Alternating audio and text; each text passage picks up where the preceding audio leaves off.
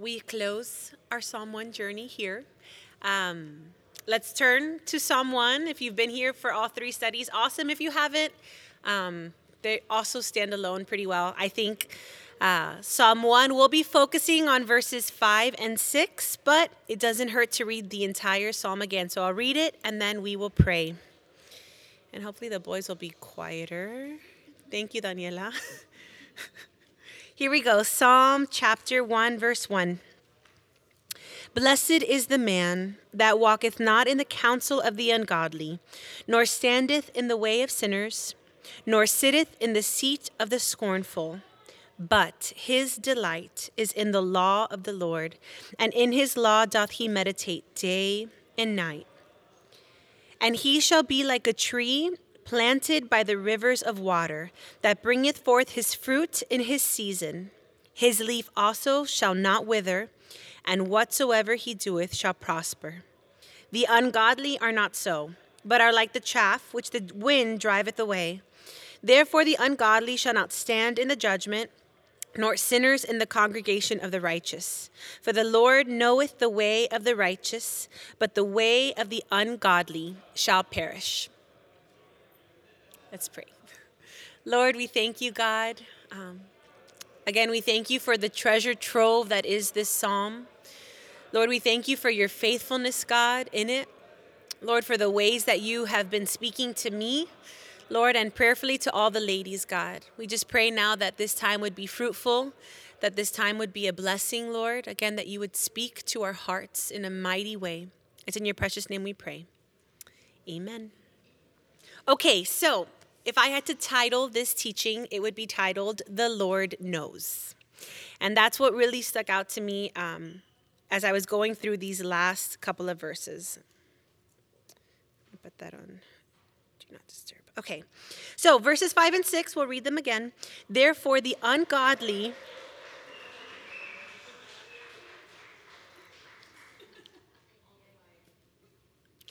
Therefore, the ungodly shall not stand in the judgment, nor sinners in the congregation of the righteous. For the Lord knoweth the way of the righteous, but the way of the ungodly shall perish. So, first, we have to focus in on verse 5 before we can get to that um, beautiful, beautiful verse 6. Verse 5 um, really gives us a picture of, of heaven, of who's going to be there and who's not going to be there, right? So, that word judgment uh, in verse 5 that you see, it's also translated, at least in the King James, it's translated to the word manner, to the word right or cause, an ordinance or a sentence. Again, you think about a judgment seat, the ordinance that set by the judge, the sentence, right? The cause being brought before a judge. And that word, that phrase, congregation of the righteous, is speaking of heaven. If we think about it, nowhere here on earth is a complete pure congregation of the righteous. Not until we get to heaven are we all going to be perfectly like minded. And that's a good reminder for us, even as we thought about last week about uh, being planted and growing. You know, the truth of the matter is the Lord allows tares to grow with wheat, He allows dross to be mingled with gold. Even in amongst us, right? We all might be saved. We all might have a knowledge of God. Um, my prayer would be that all of us would eventually make it to the congregation of the righteous, but but there's never that 100%, even in a church setting, even in a small group setting. Um, but there will come a time when we're in glory, where we're with the pure congregation of the righteous.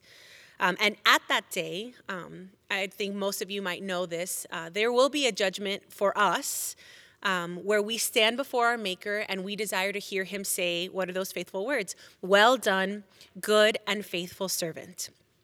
And so, what this um, verse is saying is the ungodly shall not stand in that place. Sinners will not stand in the congregation of the righteous when we're in heaven. And it's been interesting to think about. Uh, I think I first heard it from Zach, but um, when you think about heaven, you know, and you think about people that love sin, they love to sin, they love to be in sinful places, heaven's not going to be a comfortable place for them anyway. If they're here on earth and they're rejecting everything that is light, they're not going to be comfortable in heaven. And so it's a good reminder for us what are what is our heart drawn to? What is what are the things that we are drawn to? Are they things of darkness or are they things of light? Because that will give you a good indication. If you don't enjoy coming here and worshiping, chances are you're not going to enjoy heaven, right? But if this is a breath of fresh air for you, if being amongst sisters in Christ is an encouragement to you, take heart because eventually we will be in that congregation of the righteous. I heard a, a friend of mine that um, lives far away, uh, a pastor friend, he said, you know, every time we get to see people we haven't seen in a long time, especially believers, it's like, oh, it's so exciting or it's so fun, right? When we go to the ranch or we have different retreats, we're like, oh, just want to stay here. We want to stay in this place. And how exciting that in heaven we will. There won't have to be any goodbyes. There will be no more death, no more sorrow. Um, but this is a huge warning because there will be a day again for every person to stand before Jesus Christ. Uh, write down Luke 21 36. I'll read it for you. Again, Luke 21 36. It says, Watch ye therefore and pray always, that you may be accounted worthy to escape all these things that shall come to pass and to stand before the Son of Man. Ladies, the only way that we're going to have the confidence to stand before the Son of Man is if we are dressed in his righteousness. The ungodly can't do that. There is no way. For those, you go again in verse 1, that walk in the counsel of the ungodly, that stand in the way of sinners, that sit in the seat of the scornful, the ones that we talked about last week, they're like the chaff that the wind drives away. They have one fate ahead of them in eternity. And this should be sobering for us. Write down uh, Matthew 7 16 to 23. I'm actually going to turn there. If you're quick, you can turn with me. And again, just very sobering portions of scripture. At the end of this psalm, right, we've been talking so much about our life and our walk and the day to day, but looking at the end of our lives, Matthew 7, starting in verse 16, I, I wanted to start later, but I thought, man, there's so much goodness in here, especially talking about the tree planted. Read verse 16 with me. It says, Ye shall know them by their fruits. Do men gather grapes of thorns or figs of thistles? Even so, every good tree bringeth forth good fruit, but a corrupt tree bringeth forth evil fruit. A good tree cannot bring forth evil fruit, neither can a corrupt tree bring forth good fruit. Every tree that bringeth not bringeth not forth good fruit is hewn down and cast into the fire. By their fruits you shall know them. Verse 21 not everyone that says to me, Lord, Lord, shall enter into the kingdom of heaven, but he that does the will of my Father which is in heaven. Verse 22 Many will say to me in that day, Lord, Lord, have we not prophesied in your name? In your name we've cast out devils. In your name we've done many wonderful works. And then will I profess unto them, I never knew you. Depart from me, ye that work iniquity. I have a Spurgeon quote here that says, They shall stand there to be judged and not to be acquitted. Fear shall lay hold upon them there. They shall not stand their ground. They shall flee away. They shall not stand in their own defense, for they shall blush and be covered with eternal contempt. You know, when we thought about chaff, right? We talked about how uh, back in that day, you would throw the chaff up, right? The wheat would fall, but the chaff would just be blown away. It was weightless, it was meaningless. Just with one toss, the, the wind could drive it away. Um, and it reminded me of Daniel 5 27 you guys know the story well if you know the word. When Daniel gives the interpretation to King Belshazzar, who's been very evil king, the translation of that word tekel, right, in the in the interpretation that was on the wall, it says, Thou art weighed in the balances and are found wanting. And that is what will happen to the ungodly. They will not be able to stand in the judgment. They're going to be found lacking, right? If you are caught up with every little thing that comes by, like the chaff, like the wind, um, this is your fate. This is the fate of the ungodly. But, verse 6, which is what I really wanted to get to tonight, what is the fate of the righteous? Verse 6 says, For the Lord knows the way of the righteous. And I had such a sweet time, ladies, this morning. Um, I really spent a lot of time just dwelling on this idea that my promise, if I delight in the Lord, if I don't walk in the counsel of the ungodly, if I do all of the things that Psalm 1 tells me to do, my reward is that my Lord will know me. Um, so we're actually going to be mostly in Psalm 139. If you can turn there with me, just a, a handful of pages in your Bible. Again, focusing on this idea that the Lord knows me. And I'm going to let you turn there. I'm going to encourage you to just maybe put your notebook down for a second, put the phone down for one second. I'm just going to read through the entirety of this psalm. I just want you to listen, follow with your eyes on your Bible, but allow this to sink in because, again, so many of us that are church, we've heard it before, we know what it says. Um, but in context of God knowing me, uh, let's listen to this beautiful psalm written by one of my favorites, David. Psalm 139. O Lord, thou hast searched me and known me. Thou knowest my downsitting and mine uprising, and thou understandest my, fo- my thoughts afar off. Thou compassest my path and my lying down, and are acquainted with all my ways. For there is not a word in my tongue, but lo, O Lord, thou knowest it all together. Thou hast beset me behind and before, and laid thine hand upon me. Such knowledge is too wonderful for me. It is high, and I cannot attain it. Verse 7 Where shall I go from thy spirit? And where shall I flee from thy presence? If I ascend up into heaven, thou art there. If I make my bed in hell, behold, thou art there. If I take the wings of the morning and dwell in the uttermost parts of the sea, even there shall thy hand lead me, and thy right hand shall hold me. Verse 11 If I say, Surely the darkness shall cover me, even the night shall be light about me. Yea, the darkness hideth not from thee, but the night shineth as the day.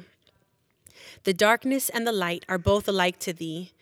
For thou hast possessed my reins, thou hast covered me in my mother's womb. I will praise thee, for I am fearfully and wonderfully made. Marvelous are thy works, and that my soul knoweth right well. My substance was not hid from thee when I was made in secret, and curiously wrought in the lowest parts of the earth. Thine eyes did see my substance, yet being unperfect, and in thy book all my members were written which in continuance were fashioned, when as yet there was none of them. How precious also are thy thoughts unto me, O God! How great is the sum of them!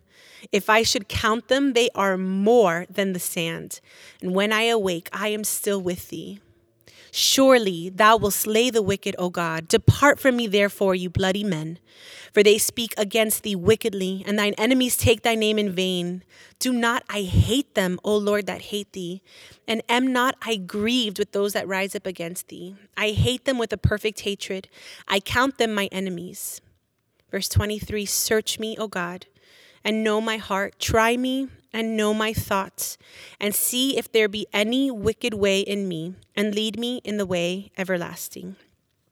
And Lord, I just I pray right now, God, if if nothing else sticks, Lord, that these girls would know, Lord, the comfort, the consolation, the blessing of knowing that you know us, Lord. You know us intimately. Lord, you love us with an everlasting love, Jesus. God, I pray again that you would just help my words, God, as I attempt to um, feebly explain, Lord, how you know us, God.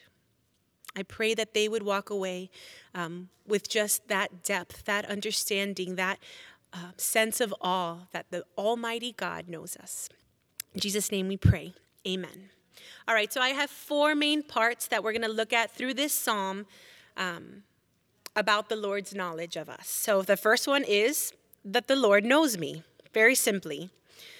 That verse 1, thou hast searched me, you can think of an investigation.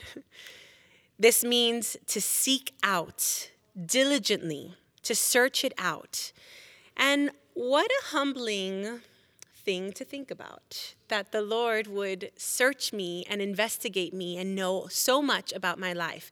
This is this one of these um, verses and portions of scriptures that has that um, juxtaposition of how comforting, but also that's a little bit scary that He knows all of it. He has thoroughly investigated all of us and knows us.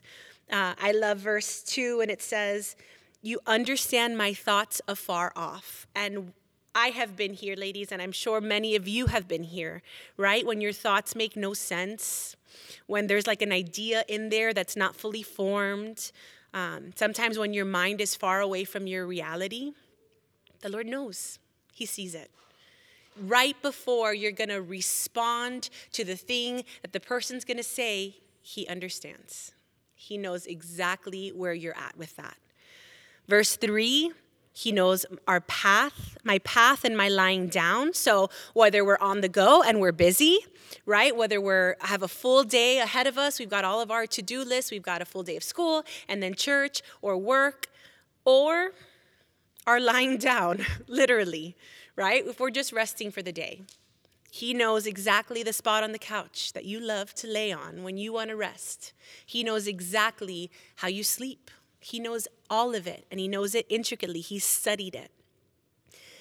Again, it says, There is not a word on my tongue, but lo, O Lord, you know it altogether. And again, how humbling that every single word that is on my tongue, sometimes it doesn't even come out necessarily, but it's there and it's formulating those conversations in your head that you have that never manifest into reality, but they still feel really good while you're stewing in them. He knows them, He knows them all. He knows for you uh, married ladies, He knows. He knows the reaction, the words you're going to say when you walk in at home and you're hoping that your husband did all of the things that you asked him to do and he didn't do them, and exactly that response that's going to come out. Or again, your mom is texting you that thing over and over again and you're just, ugh, you're in that ugh moment. He knows. He knows every word. And recently, I've actually had um, a couple of moments where I've stumbled over my words or I've failed to express my thoughts clearly, and that's such a frustrating place to be, right? Where you've got you've got something to communicate, but you're just not sure how. Maybe you're in a, a college class, right, and a, a professor's intimidating, or um, you have someone that continues to nag and bother you, and you want to say this thing, but you just can't formulate formula. Uh, see, can't either formulate the words. Or maybe you did, you worked really hard on formulating that, those words or that text or that voice message, and you're still misunderstood. They take one part of it and they run with it and they completely miscategorize your intentions. And how frustrating that is. But how comforting to know the Lord never misunderstands us. Never. He always knows exactly what we mean even before we form the sentence. How humbling, how comforting, also how scary, because David is the one writing this, right? And David is the one that um, said, Who's that woman? Right? David is the one that heard it's Uriah's wife. And the words, the next words on his mouth were, What? Bring her to me. This is the same David that penned the letter that signed for Uriah's death. This is the same David. And he's sitting here saying, Lord, there's not a word. You know it altogether. The Lord knew exactly what David's intentions were when he did that. He knew exactly what he was doing. He knew exactly um, the sin that was blinding him. The Lord knows it altogether. But at the same time, he was the same God that when David said, Who is that giant? That defiles my God. He knew those words and he knew the courage behind them, and that's why he gave him the strength.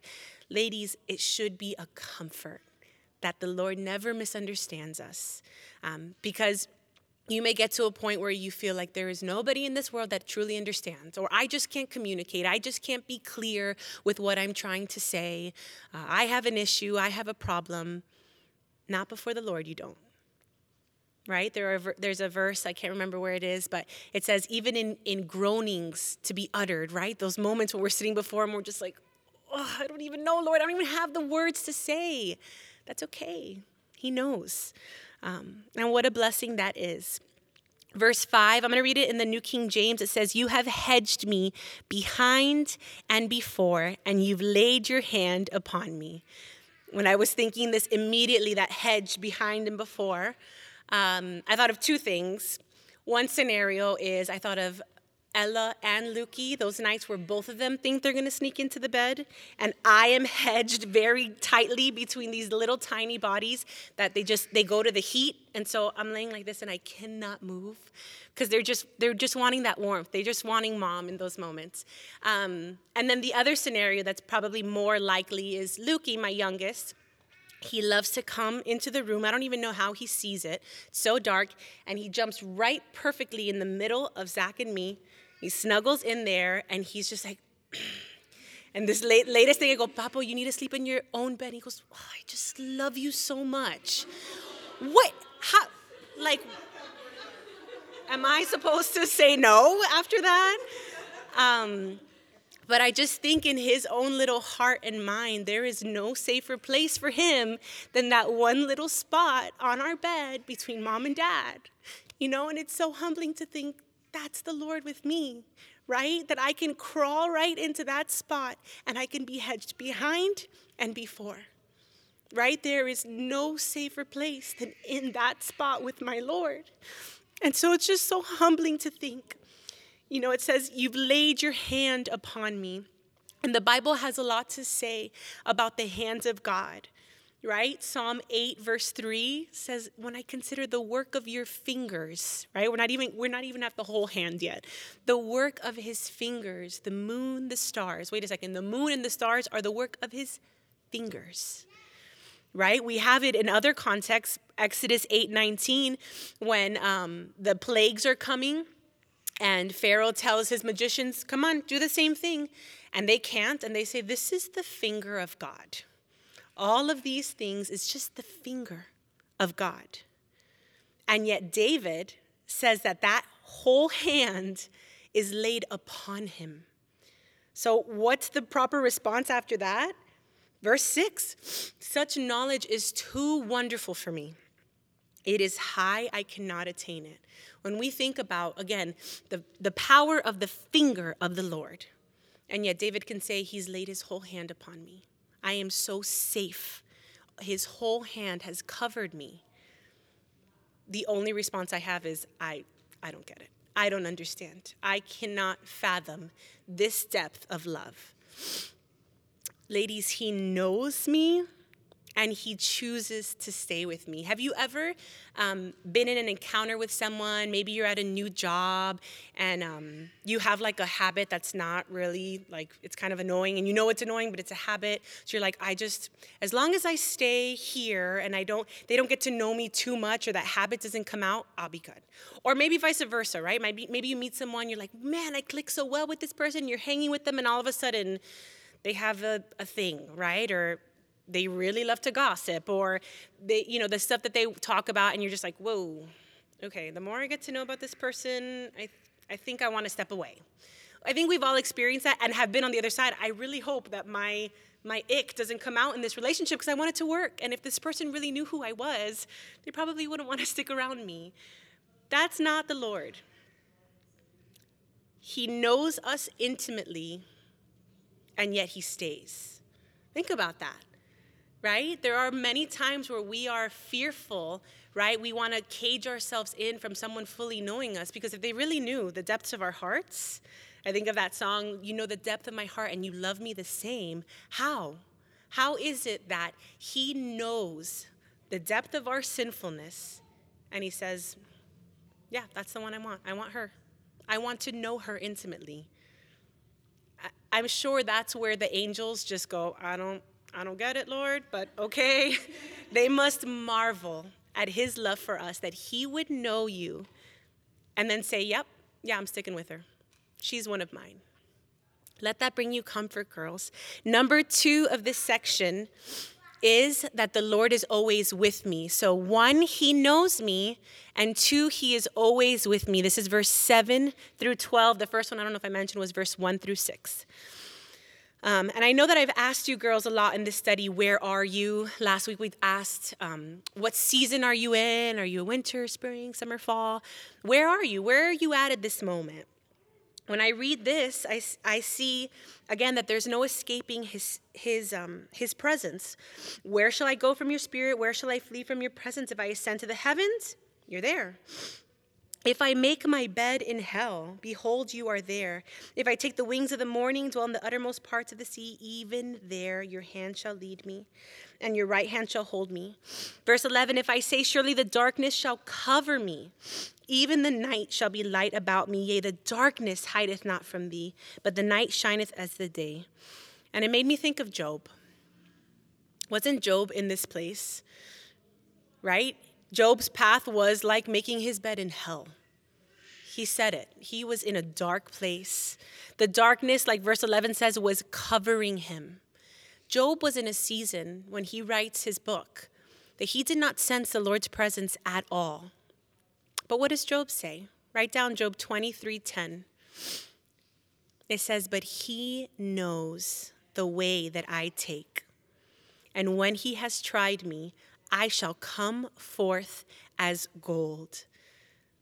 So, even in those dark places, again, if you relate to a winter, like we talked about last week, you're in a desert place, you're not sensing the voice of the Lord.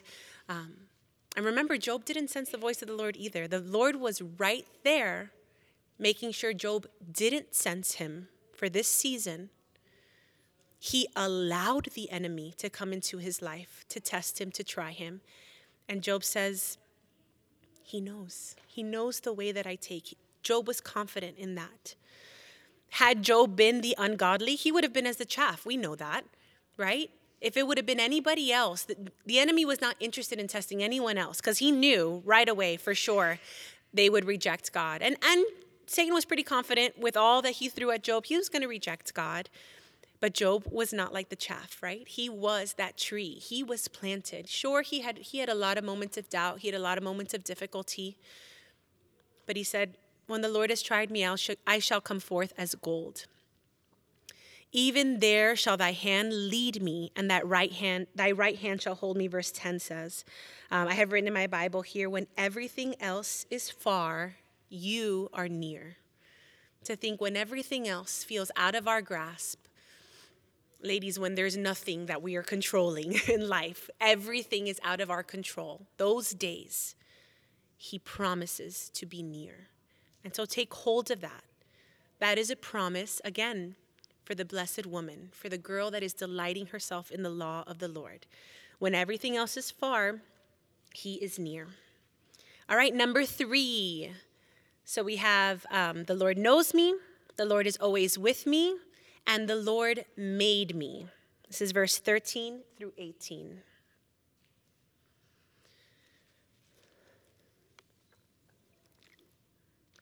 Verse 13 says, You formed my inward parts, you knit me together in my mother's womb. Again, how personal and how intric- intricate this is. Um, and I will take this moment because we're at this verse to say, ladies, for the Christian woman, there's no room for any kind of belief in abortion. This verse says it You formed my inward parts, you knit me together in my mother's womb. We cannot give in to the lie that says, under specific circumstances, like rape or incest, we can justify killing that which God is currently knitting. In that moment, God is knitting. He is personal and He is involved in that process. And so I just encourage you, again, um, the world loves to give us the, the fringe examples, loves to give us the fringe. What about this? What about that? Which are horrible, horrible scenarios that I would not wish on anybody. However, if God is knitting, who am I? Who are we to remove that life? And again, you know, if any of you have gone through that, if any of you have gone through an abortion, there is forgiveness and there is redemption at the cross. You know, if any of you have gone through maybe a miscarriage, I don't know. Um, I went through a miscarriage after Levi. Um, I know that that little baby that was knit in my womb for that short time, I will meet again. I will meet in heaven. And there is a promise, there is a blessing for that, even for those um, that have been had been lied to and followed through with an abortion. There is forgiveness and there's redemption at the cross, and the Lord can wipe that clean. He can wash your mind of that memory. He can wash your heart of that. Never is this um, this debate or this hot topic issue to condemn the woman that is going through a hard time. And I always want to clarify that because I couldn't even imagine being in that kind of situation, that kind of circumstance. There's redemption. But God is knitting a little tiny life, right? And who are we to cut that off? It also says skillfully, skillfully wrought in verse, um, where is that? Yeah, verse 15, skillfully wrought. The translation of that phrase, skillfully wrought, is intricately embroidered. Anybody a sewer or a, you know, a embroider, you know, that, that tricky work of embroidery, think about how intricate that process is. That is the process with which the, the Lord makes us. Um, you know, in creation, you see the Lord spoke and he spoke and he spoke and he spoke. But then with man, he took the dust how personal he is, right? That he forms us like this. David saw all the facets of how God made him, right? And when we think of David, he's a singer, he's a songwriter. It even says that he invented instruments. He's a shepherd, he was a warrior, he was a king. He saw all the different ways that God made him and he praised him for it. And so, this is something I think that is challenging for us as women when was the last time you praised God for how He made you? Think about it.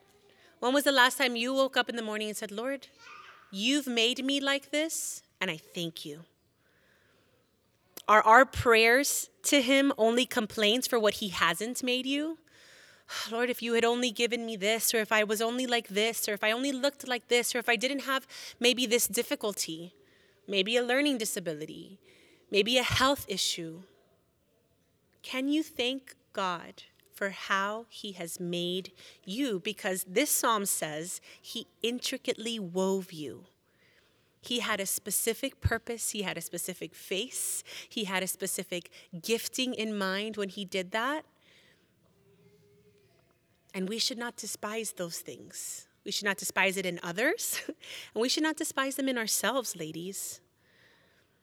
I believe that as Christian women, we shouldn't be prideful, but we should be some of the most confident women walking around.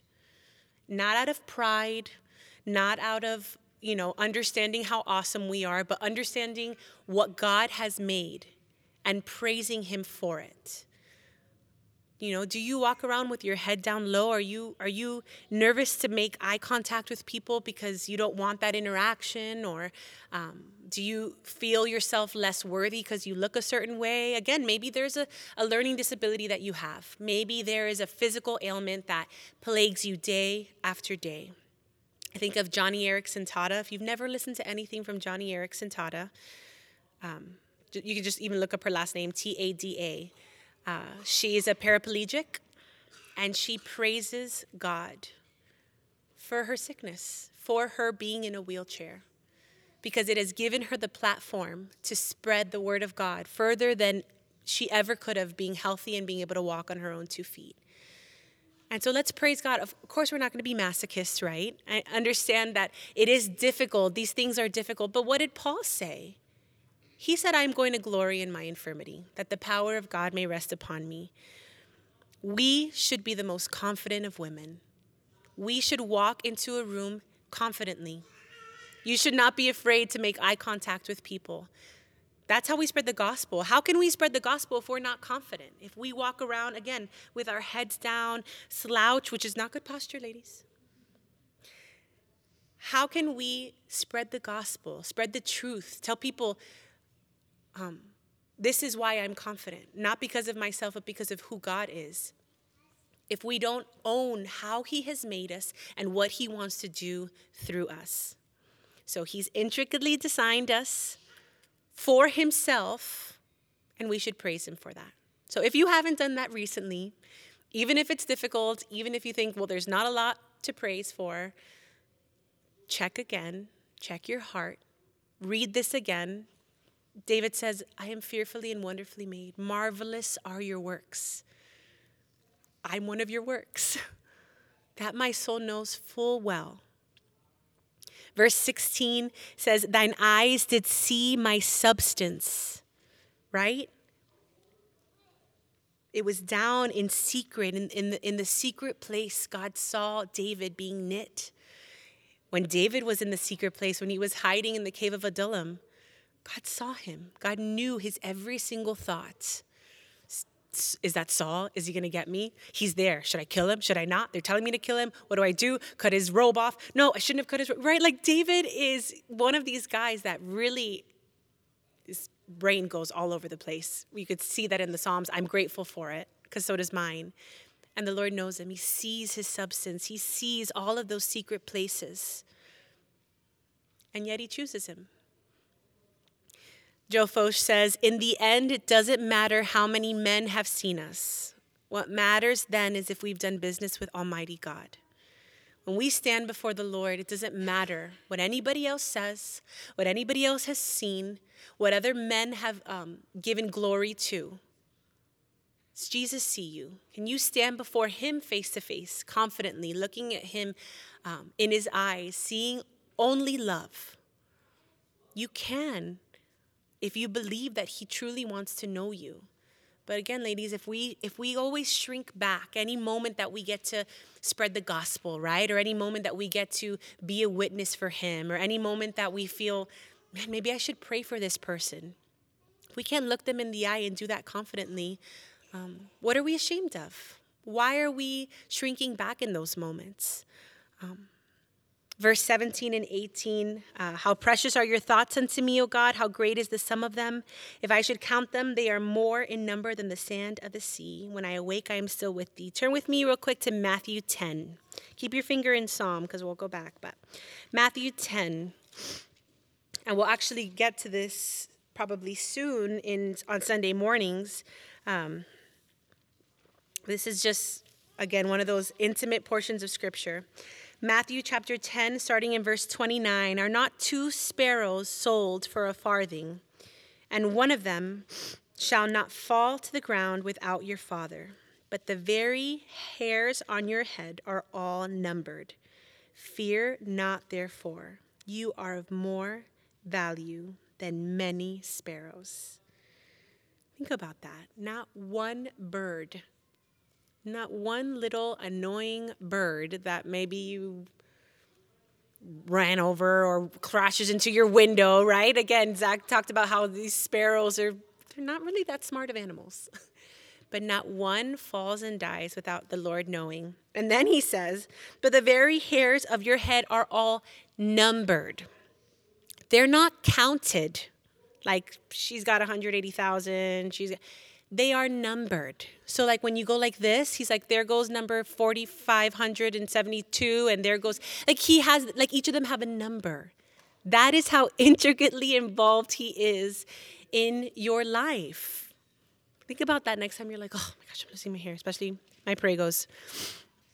As a mom, I think about how often I sit and run my hand through my little one's hair when I was nursing them, right? And they'd finish and they'd fall asleep and they had no idea what was happening, but I noticed everything about them, right? Every single time a new little freckle came out or um, where, what's that? That wasn't there before. You're examining all weird places you never thought you'd examine, picking boogers. That is the heart of a mom. You know your baby, you know them intimately, and that is the Lord. Imagine how intricately He knows us, that He would number, right? Numbering this, um, His thoughts are more than the sand, which mankind still has yet to be able to count. They still can't really figure out an estimate, but in one teaching I heard, it was something like 10 to the 25th power amount of any math people. I'm not a math person, I don't know what that means.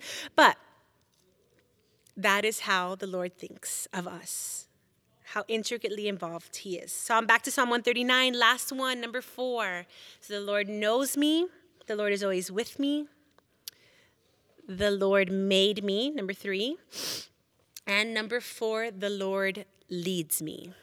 verses 19 through 24. If I am honest, part of me wanted to like eliminate the like bloodthirsty, hating parts. I'm like, oh, this psalm is so pretty. And then David goes off with his like warrior lingo. Why did you do that?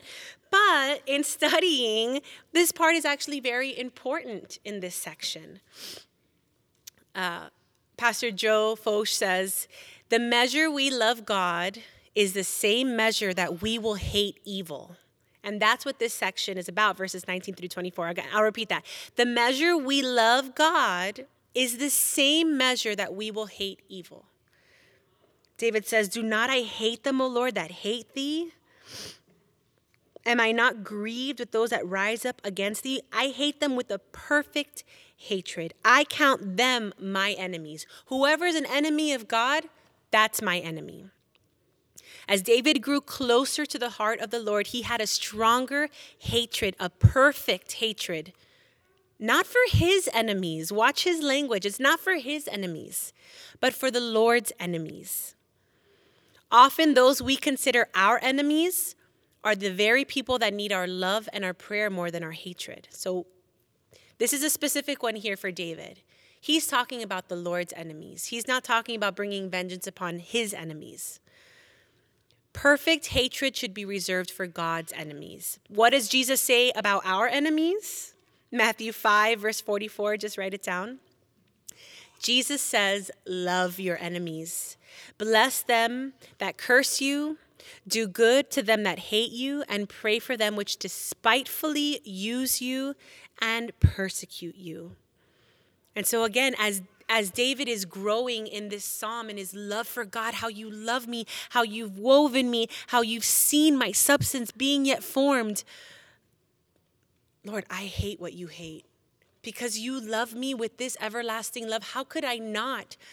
If I'm so close to the Lord, if He's so near to me, how could I not hate the things that He hates, the things that bring Him shame, the things that bring Him, um, excuse me, uh, heartbreak? How could I not? If I am so close to my husband and I know that he hates mushrooms, he doesn't, but if he hates them, if there's an aversion, if every time he sees them, he's, how? How am I going to bring that in my house? If I love him, if I'm close to him, that also means, okay, fine, no mushrooms for me. It's a dumb analogy, but you get the picture, right? as we grow closer to the Lord, as we go, grow closer to his heart, we should be hating the things that he hates. But the greater truth of this section is found in verse 23 and 24. The greater truth was that David wanted to be delivered from being the Lord's enemy. So he prays, Search me and know me. See if there is any wicked way in me God, I hate what you hate. And if I look like any of that, if there is any part of me that's inside, because I know that you see it, if there's any part of me that is wicked, I don't want it because you hate it. And how can I hold on to something so close that God hates? That is David's heart and his prayer in this section, which is why I warmed up to it and I read it and I went through it. I love how the psalm ends. Ladies, search me, O God, and know my heart. What does verse 1 say?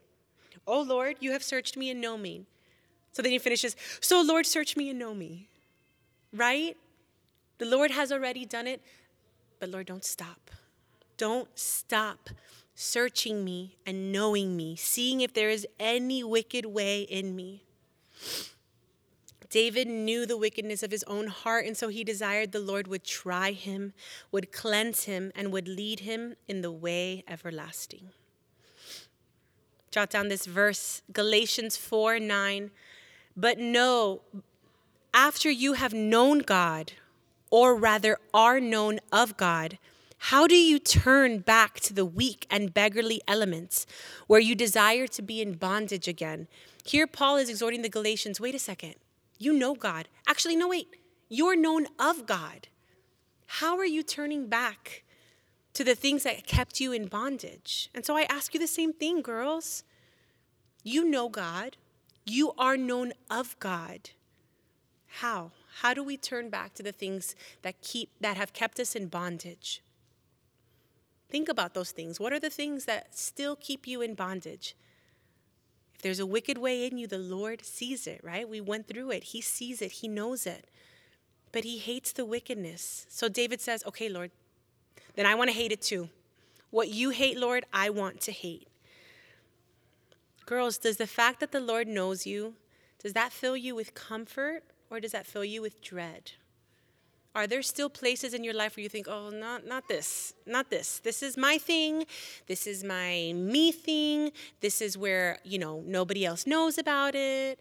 I have a secret browser or I have a secret bank account that I, you know, spend here or whatever, whatever it is, whatever silly little indulgence that satisfies our flesh, whatever, whatever the show is, whatever the music is.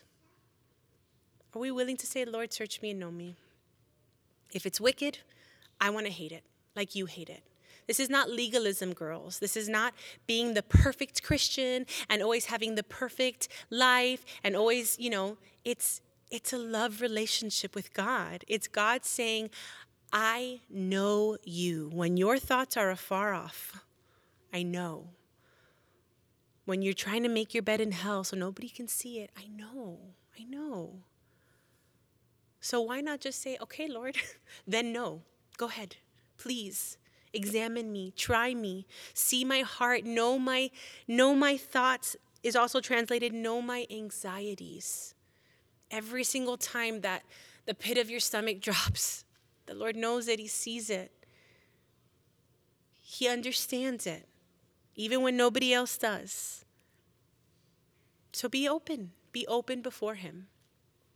I was so blessed, as I told you, just studying through this and reading through different teachings of it. And then when I actually sat for my morning devotional, I was in Jeremiah, verse 12 and 3, and you'll never believe what it says. It says, But thou, O Lord, knowest me.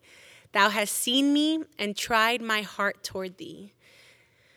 And so, in this whole beautiful Psalm 1, the blessed, oh, how happy, blessed, blessed, blessed woman, the ultimate promise for her is a lot of really good fruit? Yeah. Is a great location being planted by that stream of water? Yeah, great.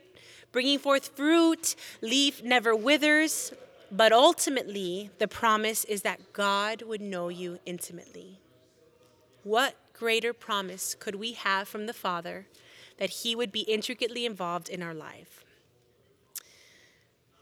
And what is our response to this? My response to this is my life verse which is Philippians 3:10, that I may know him. If God has stooped so low to know me so intricately, I want to soar the depths of who he is. I want to know him. And that verse says, in the resurrection power, which sounds really good. I'd love the resurrection power, but it also says, in the fellowship of his sufferings. That fellowship of his sufferings, hating what he hates, right? I think about when Jesus was, you know, being whipped, putting that crown of thorns, and if I'm get wanting to get to know him, wanting to be near to him, inevitably there might be a lash that hits me too on that whip. Eventually, the thorns, if I'm close enough to my Lord, the thorns are going to come. But what is that to knowing my Maker, to knowing Him in the fellowship of His suffering? And then getting to know him in the power of his resurrection. That word know in the Philippians 3 is a Greek word ginosko, which sounds like what Spanish word? Conozco, very good. It means to know intimately, to grow acquainted with, to understand, and to know of a certainty that I may know him intimately, that I may grow acquainted with him, that I may understand him, that I may know of a certainty who he is.